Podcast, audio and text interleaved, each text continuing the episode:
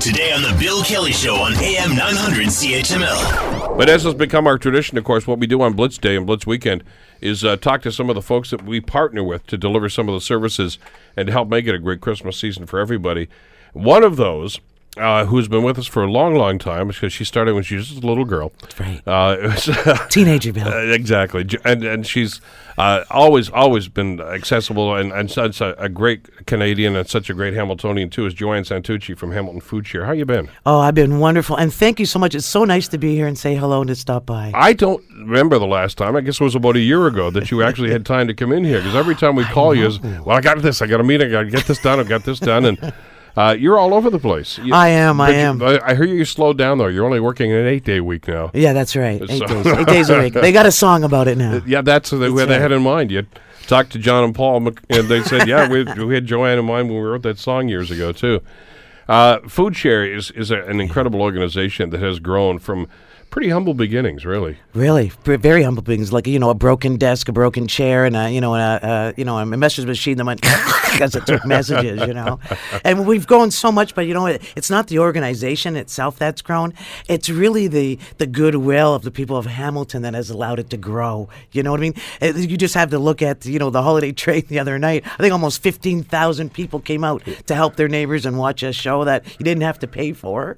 You know, and it was so wonderful to be in that park and just feel all the goodwill all the Hamiltonians give every year. Well, we do things well here, Oh, and and we we have this propensity, and it's one of the things I'm proud of, of looking after each other. Uh, when somebody's down and out and somebody needs a hand. Uh, you can count on Hamiltonians to step up and do something about that, and that's been a tradition for generations now. It really has. And you know what? Uh, My job, you see the horribleness of what people have to go through that are struggling every day to try to put food on the table. The other side of the coin is you see amazing people who barely have enough for themselves but are willing to give a little bit more to, to someone who, who, who needs it more than them. And there's also people who have, uh, who give out. Like this year alone, we're going to be doing 10,000 hampers. There are 10,000 households that will not be able to celebrate Christmas if it weren't for the people of Hamilton. How do they reach out to you? How do you find out about these people? Well, we have a whole network, the Emergency Food Network. It Yeah. has about 12 different food banks, right, and hot meal programs. All of the information is gleaned through that. We also have a, uh, a program where people sign up for that. Uh, so we make sure that everybody who needs one gets a hamper. So it's through the hard work of the frontline agencies uh, that take that information and deliver those hampers. Food Share just adds to that the hamper situation. The, uh, the the the work that you guys do here in this community is, is, is awesome, of course, and it goes on all year long. It's not just a Christmas time endeavor, but there's there's something significant about Christmas time and, and trying to get family together and have a, a, a meal that you can kind of celebrate. Uh, you know, we were talking uh, just a couple of minutes ago with uh, Suzanne uh, Leibich, of course, from the Breakfast for uh, Santa program, and said, you know what, they deserve a day where they just don't need to worry about stuff. Absolutely. Can you imagine going to bed Christmas Eve, no tree, no food, no anything the next day? I, I can't even think about it. And a lot of us grew up pretty poor in the East End, you know what I mean? But there was something there. It's different now. A lot of the poverty's hidden. And when it's not hidden, you're aghast when you see the long lineups or, you know, when you see the, dis- you can almost smell the despair. You know what I mean? It's just so deep now. So it's not really opened up, it's really deepened. The poor people are more poor than ever before. Well, and and there were many of us that that had those stories, and, and maybe you know, as kids, Joanne, we became a little bit oblivious to it. I mean, Yeah. you know, the, the Kelly household up in the Central Mountain. I mean, you know, there was there was I think about five thousand kids, but were seven of us. Uh, and we had some rough times. I mean, when I look back on it now, I mean, I can remember days where it was Christmas Eve at five thirty when my dad would go out and get a Christmas tree. Oh, uh, yeah. and because they figured, okay, they're probably at a discount now, we can do that. And uh, Exactly. but there were always gifts under the tree. I have no idea how they did it. I don't either. We had 10 children in a little wartime house in the East End. Yeah. And my father worked at Stelco on the line. You know what I mean? Yeah, my, I don't I, know can remember my did it. dad having, you know, when he came off the road uh, after doing so much great work there. But I mean, two or three jobs, you know, trying to make ends meet and get things on, mortgage payments to make, and and you know, know. getting gifts for seven kids, and It's and- amazing. And, and there was always a, a Christmas dinner. There was always a Christmas feast, and that was sensational. And the, it was a special day. And and I, I, I I say God bless mom and dad because I don't know how they put up with it, but that was then. This is now now people are doing that very same thing, working two or three jobs, Yes. trying to make ends meet, and they still can't do it. Because it, it's all about income, right? Uh, without the appropriate income, the living wage of which I'm sure you know all about, uh, without decent jobs, there's two ways out of poverty a decent job that pays well and a decent education. It's all really around asset building. You take each a- asset you have, you build it, leverage it to the next rung of where it is you want to go in life. Poor people have no assets. They barely have enough to put food on the table. And as and as that stagnates or stays the same, you have housing costs going up, you have food going up, clothes going up, school supplies going up. Everything is escalating except the income. And that therein lies the problem. And and I mean, it was a different scenario because if you were lucky enough to get into one of the plants, and, and that was Yeah. Back when uh, I'm a little older than you, a lot older than you, Joanne. But I mean, Burlington Street was thriving. then. Thanks, Bill, but I don't think you are. I'll take it though. Take it. Uh, we had the steel mills. We had Firestone. We Mm-hmm. had Massey Ferguson. We had Procter and Gamble. There were a lot of great places Great that employed places. many, many people down there. And if you were lucky enough to get a shot at one of those jobs, then at least you knew you had a steady income. Yep. That's all changed now. It is like and and there's a new economy, and that's Yes. great. But not everybody has has been able to be a, a participant in this new economy. Economy, not yet. Be- There's retraining programs. There's people that that have been laid off after 20, 25 years at a job and have to start looking for something else or get retrained. Uh, and in the meantime, how do you make ends meet? Where do you go? You see this all the time Yes. with food share. Uh, people that come and knock on your door and, and say, "Look, at I was fine a year ago. Now I'm not. I don't know where I'm going to go." and it's kind of like they get to the edge and they just fall off. There is there's no transition to where you need to go. I was one of the really lucky ones who had a good job at Stelco. I was one of the first women into Stelco as well, and th- the job was just phenomenal. As far as you know, I used to be working at retail, you know, selling clothes, and here I got three times the wage working in the in the mills. So these are really big, huge paying jobs. Now it's a knowledge based economy, real estate, science. What's happening to a lot of people? You look at uh, ten thousand strong at Stelco. It's gone. And we even have my mother as a pensioner. Now that's even being threatened. So it's not even about where do you go to actually make a little extra money, but the stuff that you've already you earned by from your own hard sweat your your husband or your father did is no longer even available to you now. It's just a it's a different world out there. And they're transitioning. I mean, people are trying to get to get by, and they're trying to do what they need to do here. And and you, like you say, it may be retraining. Maybe I'm going to have to go back to school. Maybe I'm going to have to take courses. I do whatever needs to be done. But in the meantime, well, Christmas is coming up. What are we supposed to do? Mm-hmm. Hey, kids, I'll be good next Christmas, okay? But this Christmas, sorry, you can't do. You can't do that to kids. You can't, and you know what? It's the biggest holiday of the year. You know what I mean? And and for someone not to participate just because they don't have enough funds, it's just wrong. And our community knows that. And our community, honest to goodness, I am so happy I live in Hamilton. It is like the best city across Canada. I've been in a lot of places, and I've been across this province. Hamilton's it. I will never leave here. It is like the greatest city ever. People care about their own here, and they really care that someone has a wonderful Christmas because everybody deserves that. Everybody.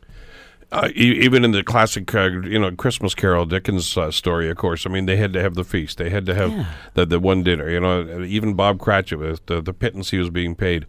Uh, maybe you have to be a little short on the gifts, but I mean, there are agencies that are helping out with this too.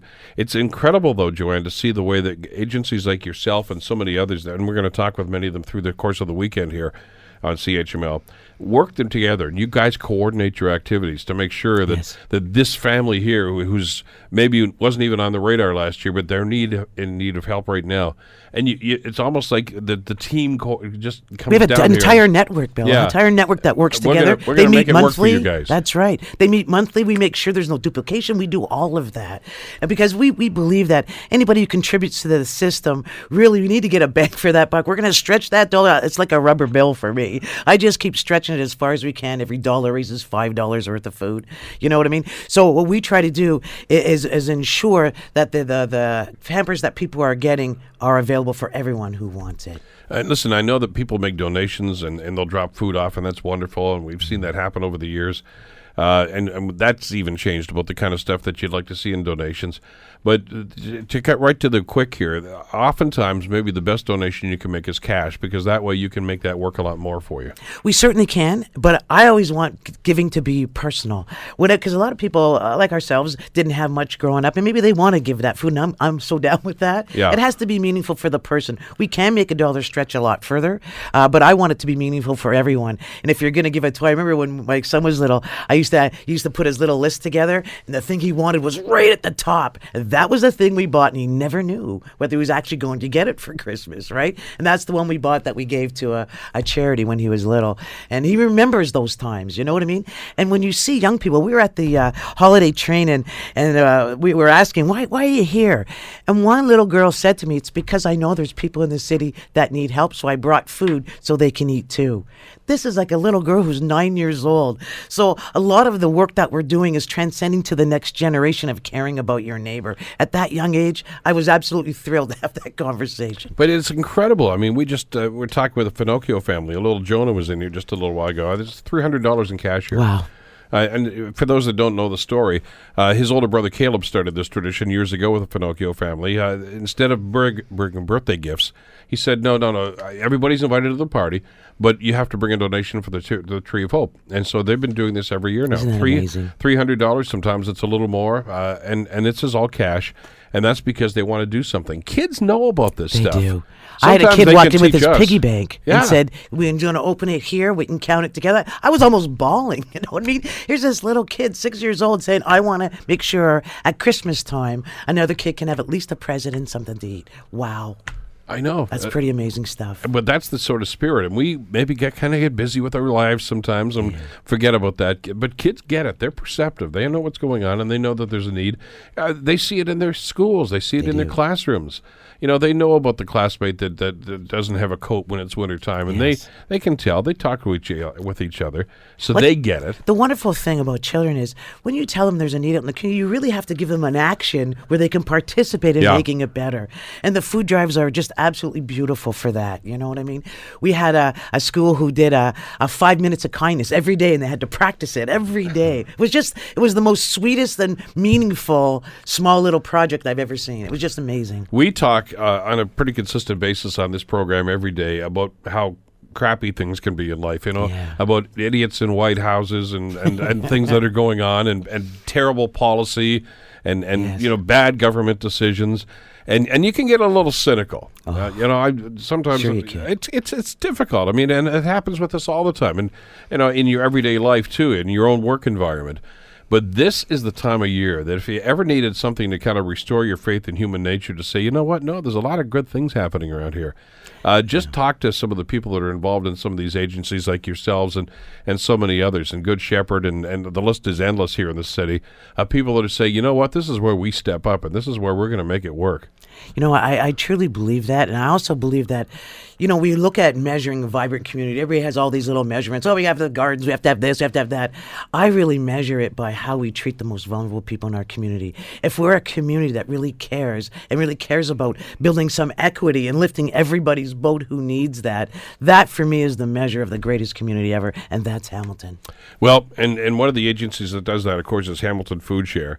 Uh, from their humble beginnings, and then of course the place in the north end, and, and now you've you've got this big place out the east end that, uh, that keeps you going on a full time basis. Uh, but it doesn't happen without a lot of work, a lot of volunteers, a lot of people that say, "Hey, I want to give back," and and everybody contributes in their own way.